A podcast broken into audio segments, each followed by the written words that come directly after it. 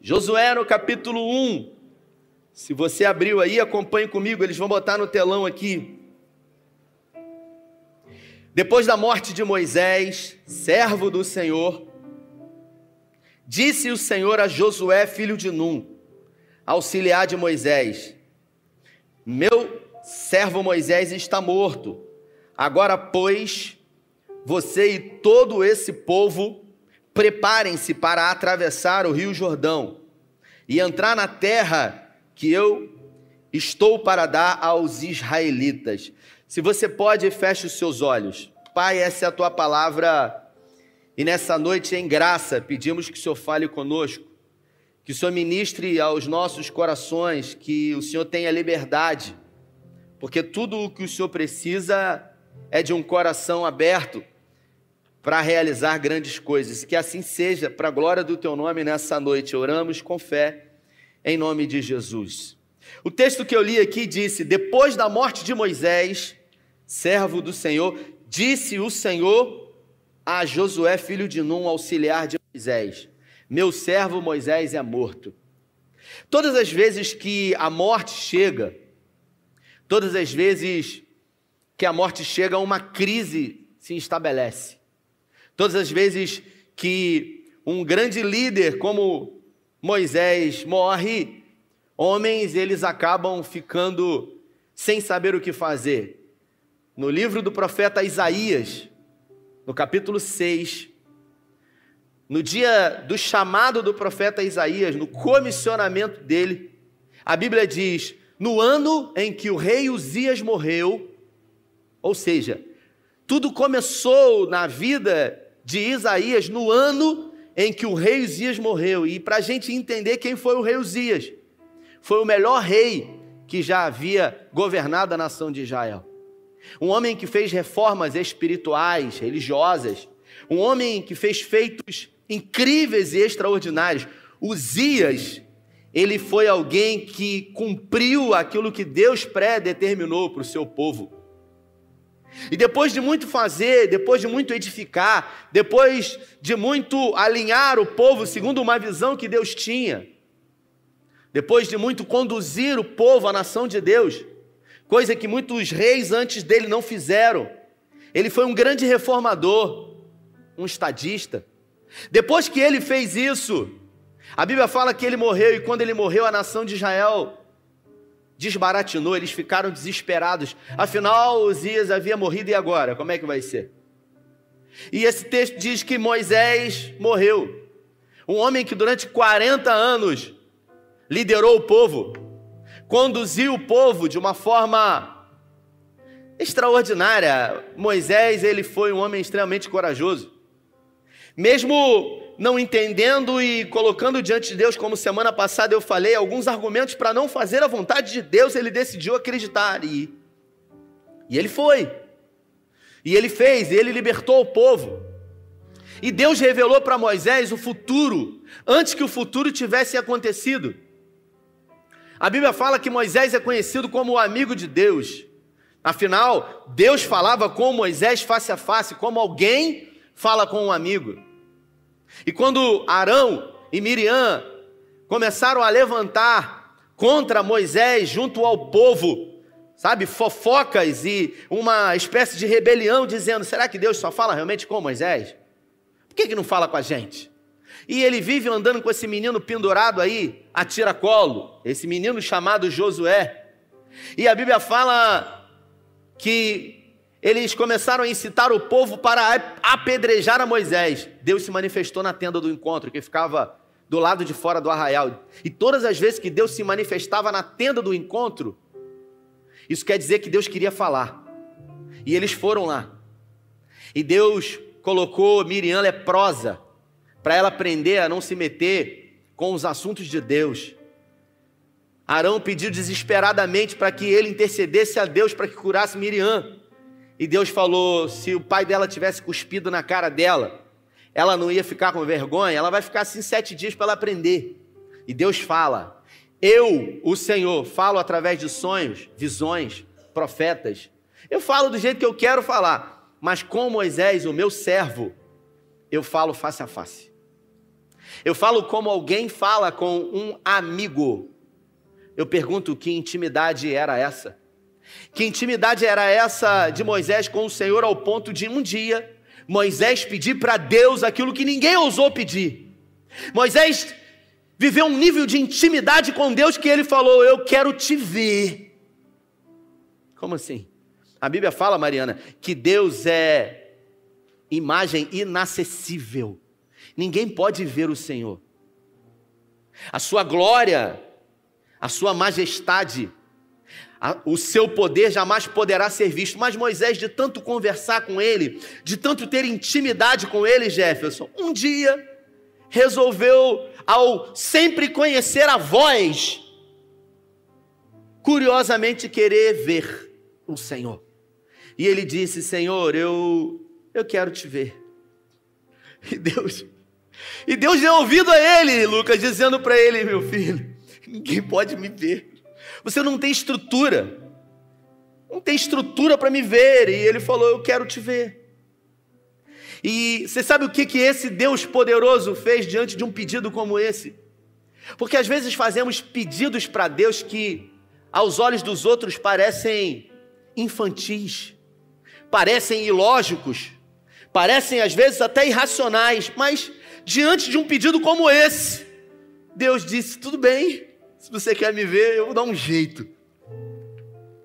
É como quando eu e você pedimos coisas a eles que pessoas olham e falam: que isso, que loucura é essa? Me lembro um dia que preguei uma mensagem aqui que dizia, que tinha como tema: se é importante para você, é importante para Deus. Às vezes a gente fica um pouco encabulado de querer pedir as coisas. Poxa, mas não vou pedir isso não. Mas Deus é Pai. E é bom e sabe amar como ninguém. E Moisés pediu para ver o Senhor. Deus falou: Meu filho, você não tem como me ver. Mas vamos fazer o seguinte: eu vou botar você no Sinai. Eu vou botar você na fenda de uma rocha. Você vai entrar ali dentro da fenda. Você vai ficar ali, escondido na fenda. E eu vou passar na sua frente. E eu vou fazer o seguinte: eu vou botar minha mão, porque a minha glória vai passar. E quando a minha glória passar, você não vai conseguir ver. E a Bíblia fala que ele colocou Moisés na fenda da rocha e o Senhor colocou a mão dele, para Moisés não ser destruído ali. E ele colocou a mão e, e Deus passou ali. E quando Deus passou, ele tirou a mão para que Moisés, num vislumbre, pudesse ver o que pouco era daquilo que de Deus havia passado. A Bíblia fala que o monte Sinai, ele estremeceu, irmão. Moisés foi o homem que mais próximo chegou daquilo que nós possamos dizer de ver a glória de Deus. E agora esse homem morreu. Eu te pergunto, como que você acha que Josué se sentiu? Como que você acha que Josué se sentiu diante disso? Afinal, agora ele deveria ser levantado. Medo? Pavor, desespero, assombro, como assim? Moisés morreu e agora sou eu que vou ter que segurar? Sou eu que vou ter que. Não, eu não tenho como. Coloca outro. E aí a história se repete porque as mesmas desculpas que Moisés deu no início do seu chamamento, agora Josué começa a dar. Mas Deus, sabendo de todas as coisas, já havia instruído a Moisés por muitas vezes para encorajar Josué. Porque todos os nós, pastor Fonseca, precisamos ser encorajados. Todos nós temos a necessidade de ser encorajados. Eu me lembro que quando comecei a pregar aqui, sabe? Eu terminava de pregar e eu ficava ansioso, e eu ficava preocupado com o que as pessoas iam achar da minha pregação. Eu ficava com expectativa, eu não pregava tanto, eu não pregava direto, mas eu ficava ansioso, Lívia, para querer saber, sabe? E eu queria que as pessoas falassem: Poxa, sua pregação foi uma benção. E quase ninguém falava nada.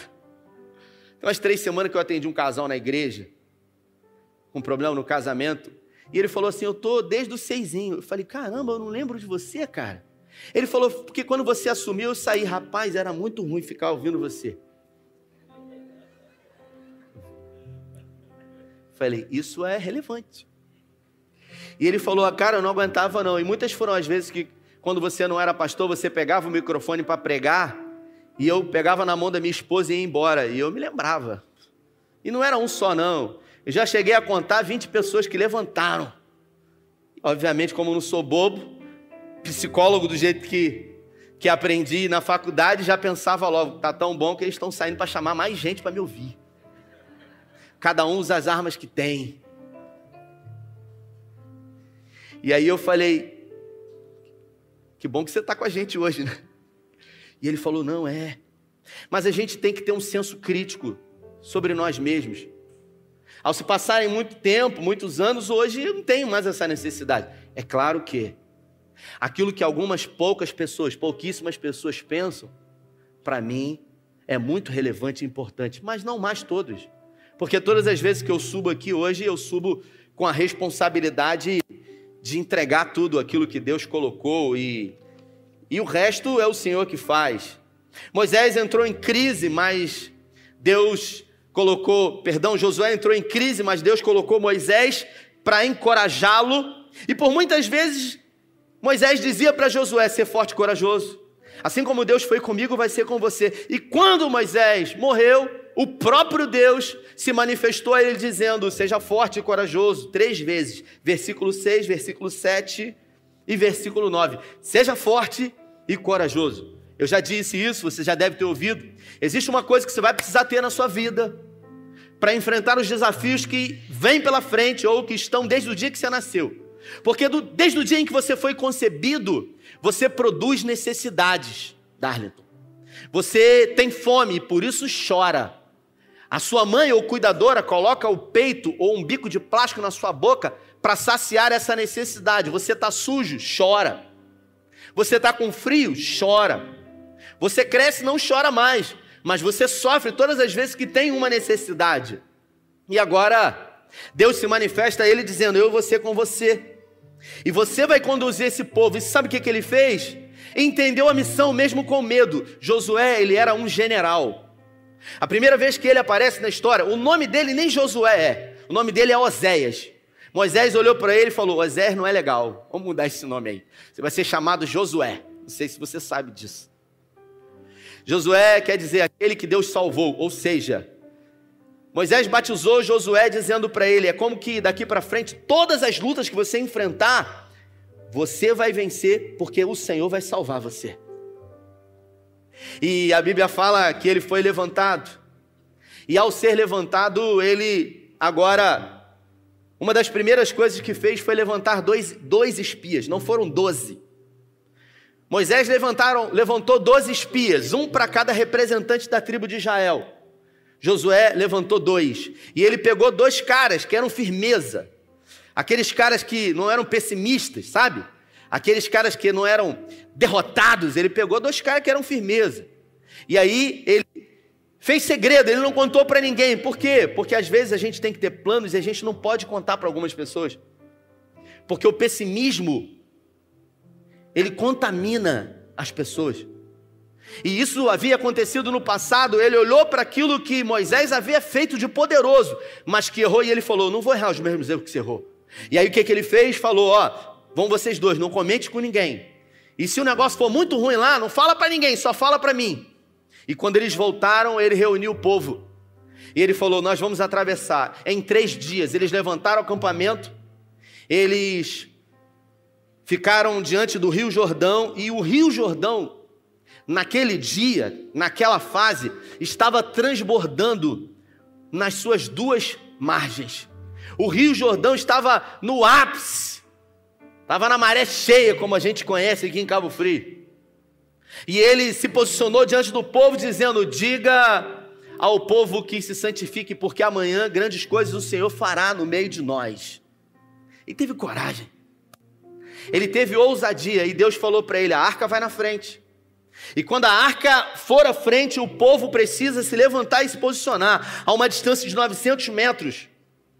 Não avancem além disso, a arca vai na frente. E você sabe o que aconteceu, curiosamente? A arca foi e Moisés e Josué frente. E no exato momento em que Josué pisou no Rio Jordão, somente quando ele pisou, é que as águas começaram a baixar. Na verdade, algumas correntes teológicas, a NVI ela diz que uma muralha ela se formou. E os hebreus eles passaram a, a pés enxutos no meio do Rio Jordão que estava transbordando nas suas duas margens.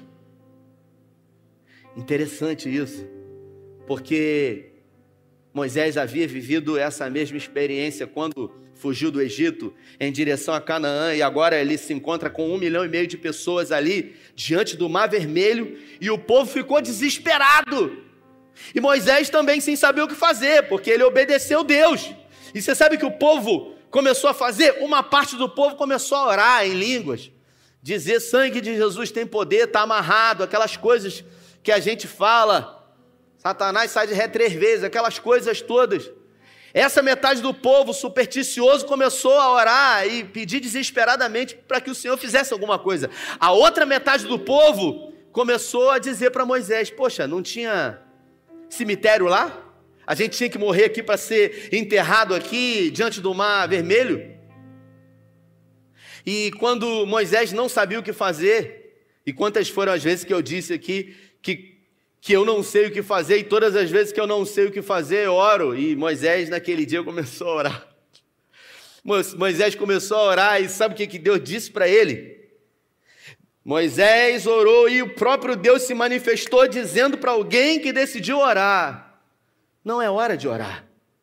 Diga ao povo que marche, porque a gente precisa discernir as estações, a gente precisa discernir os momentos da nossa vida, porque existem momentos que nós precisamos orar, Existem momentos que nós precisamos buscar a face de Deus. Existem momentos que nós precisamos ter estratégias, mas tem momentos que a gente precisa ter atitude.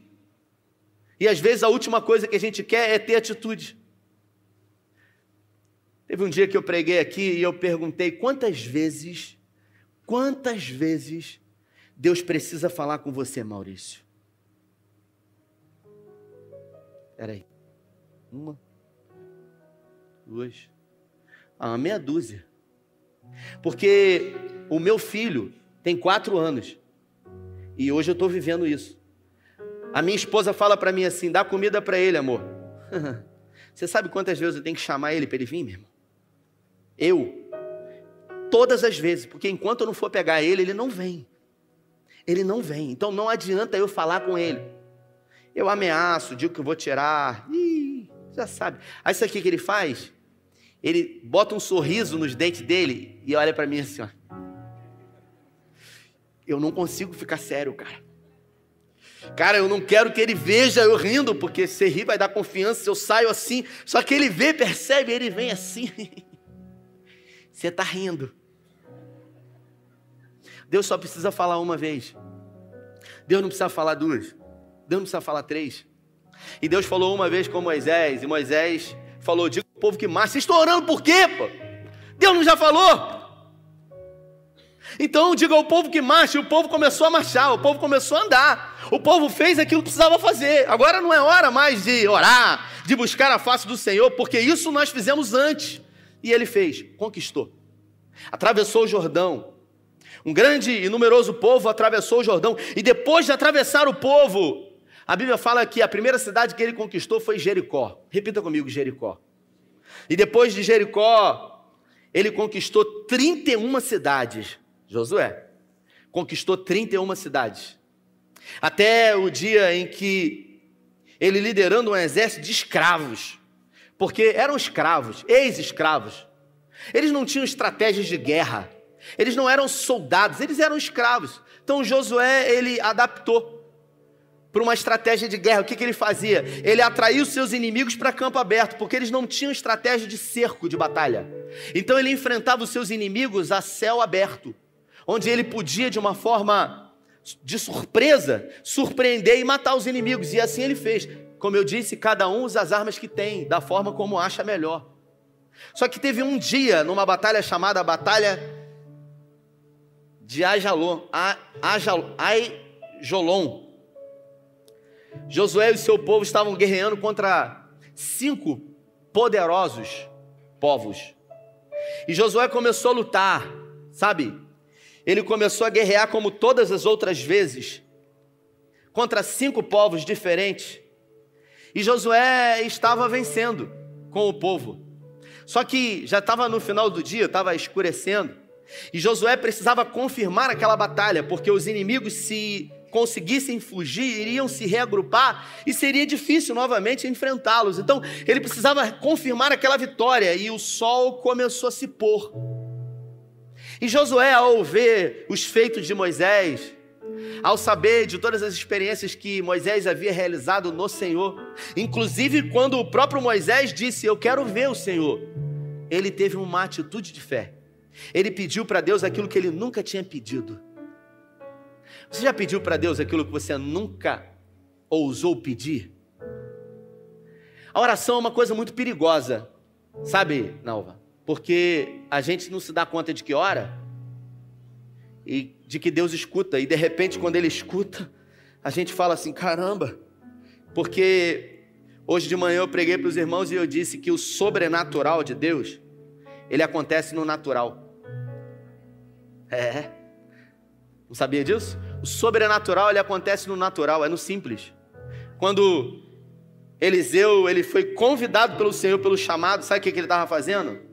Ele estava arando a terra e de repente a capa foi lançada sobre ele. O de repente de Deus, o de repente de Deus, que as pessoas olham assim: caramba, Fulano deve estar tá fazendo coisa errada, deve ter esquema, deve ter parada errada, porque foi muito rápido, porque foi de repente, mas ninguém consegue ver o contexto. Porque antes do de repente, tem vergonha, tem humilhação, tem impotência. Só que as pessoas elas só olham a condição atual. Elas não conseguem ver o seu processo, a luta, o choro. E Moisés, havia ensinado um legado para Josué de que ele não pode ter medo de ousar pedir a Deus, mesmo que seja um grande pedido. E ele falou: Senhor, faz o seguinte, segura o sol um pouco. Foi isso que ele pediu. Segura o sol um pouco aí, porque a gente precisa vencer esses homens, os Amalequitas. E você sabe o que Deus fez? Hoje a gente sabe o que ele fez. Ele parou a terra. A terra parou de orbitar, de rodar. Ele segurou a terra por um período de tempo até que os hebreus conseguissem acabar com os amalequitas. E só depois disso o sol se pôs. E pela primeira vez na história, Deus parou o universo. Deus parou a rotação da terra. Por quê? Porque era muito importante isso. E o que era tão importante? Houve uma oração feita. Porque a palavra de Deus diz que quando um justo ora, e não é quando um crente, Darlington, não é crente, por isso que eu gosto, não é crente, porque crente às vezes é soberbo, não, eu sou crente, não é quando um crente ora, é quando um justo ora, coisas sobrenaturais acontecem. Eu queria desafiar você a fazer uma oração que você nunca fez. Eu queria que você ficasse de pé. Um dia eu estava ouvindo no podcast, o cara falou: o leão Pode passar a crise que for, que ele não come capim. Olha só. Sabe por que ele não come capim? Mesmo passando fome? Porque ele sabe quem é, a identidade dele faz com que ele não se deforme ao ponto de se tornar um herbívoro. Ele é um carnívoro. Mesmo em crise, ele não se deforma. Então ele não come capim. Ah, mas o hipopótamo come, ele é gordo. Interessa, eu sou leão, eu como carne. A crise não vai mudar a minha identidade. E a Bíblia fala que a crise não mudou a identidade de Josué, não mudou a identidade de Moisés. Esse casal, quando fez a pulsão, ficou na expectativa. Três dias depois, quatro dias depois, uma semana, não me lembro. Eles falaram para mim assim: vamos precisar fazer de novo. Não sei o que, que é, eu acho que é grave. Talvez seja metástase. Meu Deus, eu falei, vamos viver um dia de cada vez. Porque médico pode dizer o que quiser. A gente vai continuar confiando no Senhor. Uns confiam em carros, outros em cavalos. E aí, fizeram novamente a pulsão. E a pessoa reafirmou, é realmente pelo aspecto, pela cor. E aí ia sair o diagnóstico, né? E eles ficaram na expectativa, foram na internet pegar o, o, exame. E quando pegaram o exame, um dia eu encontrei com eles. Eles não me procuraram pegaram o exame e eu encontrei com eles. Foi um, um acaso. Quando eu encontrei, a, a pessoa, ela soltou para mim assim: Olha, eu dei uma olhada e parece que não é maligno. Eu falei: Eu, eu não estou entendendo, porque você não me ligou. E a gente já teve umas três, quatro vezes junto. Eu estou orando todo dia por isso aí. E agora você recebe essa notícia você não me liga. E eu falei: Eu não estou entendendo. Não, não, porque eu não conheço, não li. Eu falei assim: Tudo o que a gente precisa é de uma palavra de Deus para acreditar. O profeta Zacarias ele diz: nunca despreze os pequenos começos, as pequenas coisas, porque Deus ele não precisa de coisas grandes para revelar o poder dele. Tudo o que Elias precisou foi um sinal, uma pequena mão, do tamanho de uma pequena nuvem, do tamanho da mão de um homem e eles falaram, pastor, é melhor esperar o médico dizer. Eu falei, o médico pode dizer o que ele quiser, porque a última palavra é de Deus. Até que ela me ligou, eufórica, tinha acabado de sair do médico, dizendo para mim: é, é benigno, é benigno, não é maligno. Agora eu vou precisar ir no médico que é grande e vai precisar operar. E eu falei para ela: minha irmã, uma coisa de cada vez, basta a cada dia o seu mal, porque a gente vive uma vida de sofrimento onde a gente se preocupa o tempo todo, mas Deus está no controle. E ela foi no médico, uma cidade vizinha, e o médico disse para ela: Olha, esse caso nem é cirúrgico. Se te, incomodar, se te incomodar, a gente faz. Mas aqui está dizendo que é benigno e que não vai acarretar nenhum mal para você. Então eu tenho uma palavra para você diante do que eu ouvi. O aspecto pode ser de câncer maligno, a coloração pode ser igual. Os homens podem apalpar e dizer, mas a última palavra é do Senhor. Não importa o que os homens digam, não importa o que os exames queiram dizer, o que realmente importa para aqueles que confiam no Senhor, e não em carros e não em cavalos, é a palavra de Deus, porque a última palavra é de Deus. Se Deus falou, ninguém pode contrariar. Se Deus abençoou, ninguém pode amaldiçoar, porque ninguém consegue amaldiçoar aquilo que Deus abençoa. Mas uma coisa me chama a atenção. No dia em que eu estive com ela, eu olhei nos olhos dela e do marido dela e eu falei para ela: Nós vamos fazer uma oração aqui. E nós vamos fazer uma oração ousada. Nós vamos pedir para Deus curar você. Eu orei para Deus curar. E eu creio que Deus mudou tudo. Porque Deus fala, pastor, foi coincidência. Pastor, mas você pode achar o que você quiser, meu irmão. Tem gente que vai trabalhar com sorte. Quem joga com a sorte, vira e mexe, se encontra com azar. Vou repetir o Salmo 20. Uns confiam em carros, cada um decide no que vai confiar. Eu decidi confiar no Senhor. Tem um livro lá na cafeteria de um grande missionário que fez asilos, que fez orfanatos para crianças. E quando ele fez todos esses orfanatos, ele orava e ele colocava as orações em cadernetas. E quando ele morreu, as cadernetas dele foram descobertas e foram catalogadas centenas e milhares de orações que eram feitas. E um dia, num dos momentos mais difíceis da vida dele. Uma pessoa que trabalhava para ele, viu ele fazendo uma oração para Deus ousada. Ele pediu para Deus o que ele nunca tinha pedido. E aquele homem resolveu ter coragem de dizer para ele: Mas você já parou para pensar se Deus não te responder? Se Deus falhar? Ele disse: Esqueci o nome dele.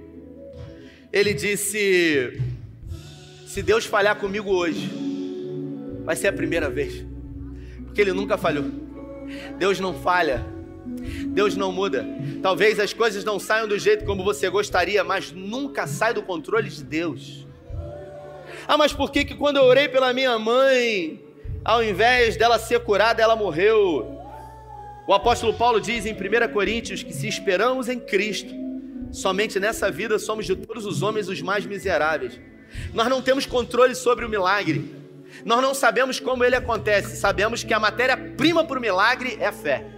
E a fé é O firme fundamento das coisas se espera a certeza do que não vê. A fé é você acreditar naquilo que você não está vendo e você já agradece agora como se já tivesse acontecido. É isso.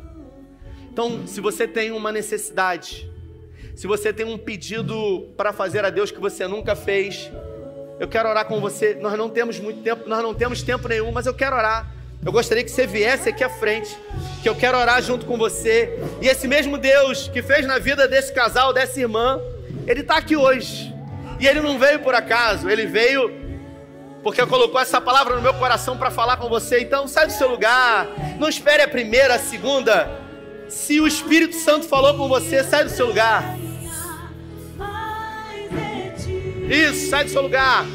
Vou subir aos céus, vou descer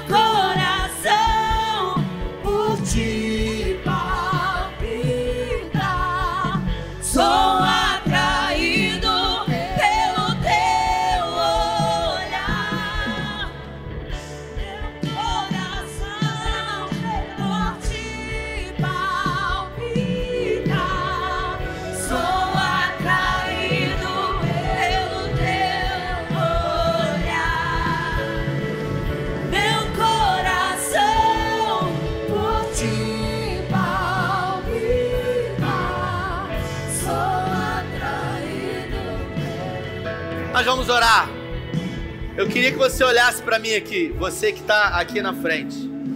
Por favor, olhe para mim aqui. Tudo o que Deus precisa é de um momento para mudar a história da sua vida. Deus é especialista em fazer isso. Ele pega um domingo comum e ele marca esse domingo num divisor de águas na história de pessoas. A minha vida mudou num dia como esse, num dia comum. Eu ouvi nesse ouvido o que eu precisava ouvir, a minha vida mudou. Minha vida mudou. Eu nunca mais fui o mesmo. Todos os complexos que eu tinha e que me faziam sofrer muito tempo, naquele dia eles foram curados pelo Senhor. Então, eu vou orar. Eu vou orar a esse Deus poderoso que está aqui. Esse Deus que se importa com você. Agora, é muito importante, olhe para mim, por favor. Você não pode perder a sua identidade. Porque você não é uma vítima do que aconteceu, você não é alguém, sabe, que está aqui necessitado, você é filho de Deus. Você é filha. E quando um, um filho se coloca diante do pai, pedindo algo que o pai pode realizar, você que é pai sabe, você não vai medir esforços. Eu pergunto para você, se Deus foi capaz de parar a terra, os astros, através de uma oração de Josué, o que, que ele é capaz de fazer na sua vida na minha vida? Se Deus foi capaz de mudar diagnóstico na vida dessa irmã que eu falei, o médico ele pediu para fazer duas vezes porque ele não estava acreditando. Vamos fazer de novo, vamos puxar de novo porque não é possível. Tem o aspecto, tem, sabe, a forma, tem a cor, tem o jeito, pode ter o que for, mas quem determina o que vai ser é Deus. Quem vai determinar na sua vida vai ser Deus, porque Ele é Pai. Então coloca a sua mão no seu coração e você vai pedir, porque a oração mais importante não é a que eu vou fazer, é a sua. Por quê? Porque você é filho e filha. Deus não tem neto, então é você que vai orar.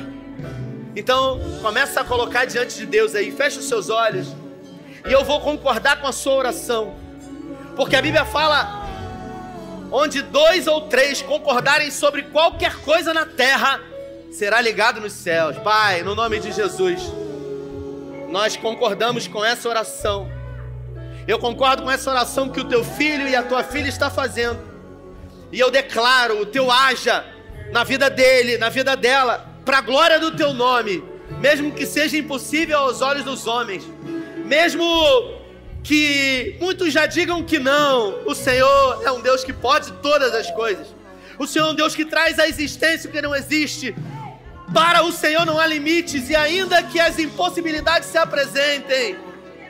No Evangelho de Lucas, no capítulo 1, no versículo 37, diz: É impossível, mas Deus pode, porque Deus realiza o impossível. Declaramos em nome de Jesus tudo aquilo que o inimigo tem tentado roubar, matar e destruir, dificultar, atrapalhar na vida desse homem e na vida dessa mulher, que sejam jogados por terra os inimigos de Deus. Declaramos agora orações sendo feitas como filhos que somos a um pai que amou, que amou acima de todas as coisas, em concordância com os teus filhos. Nós declaramos o haja, o sobrenatural num domingo natural. E que eles possam testemunhar e dizer que grande é o Senhor, que grande é o Senhor, que quando decide fazer, não faz por mérito, é graça, não faz por merecimento e sim por favor não merecido, porque nunca se ouviu nem com o ouvido percebeu um Deus além de ti que trabalha em favor daqueles que nele esperam. Eu declaro haja de Deus na sua vida. Eu declaro novos dias. Eu declaro um novo tempo. Eu declaro hoje, no primeiro domingo do mês de julho de 2022, um divisor de águas na sua vida. E eu declaro em nome do Pai. Eu declaro em nome do Filho. Eu declaro em nome do Espírito Santo de Deus. Se você recebe, dê a melhor salva de palmas a Ele.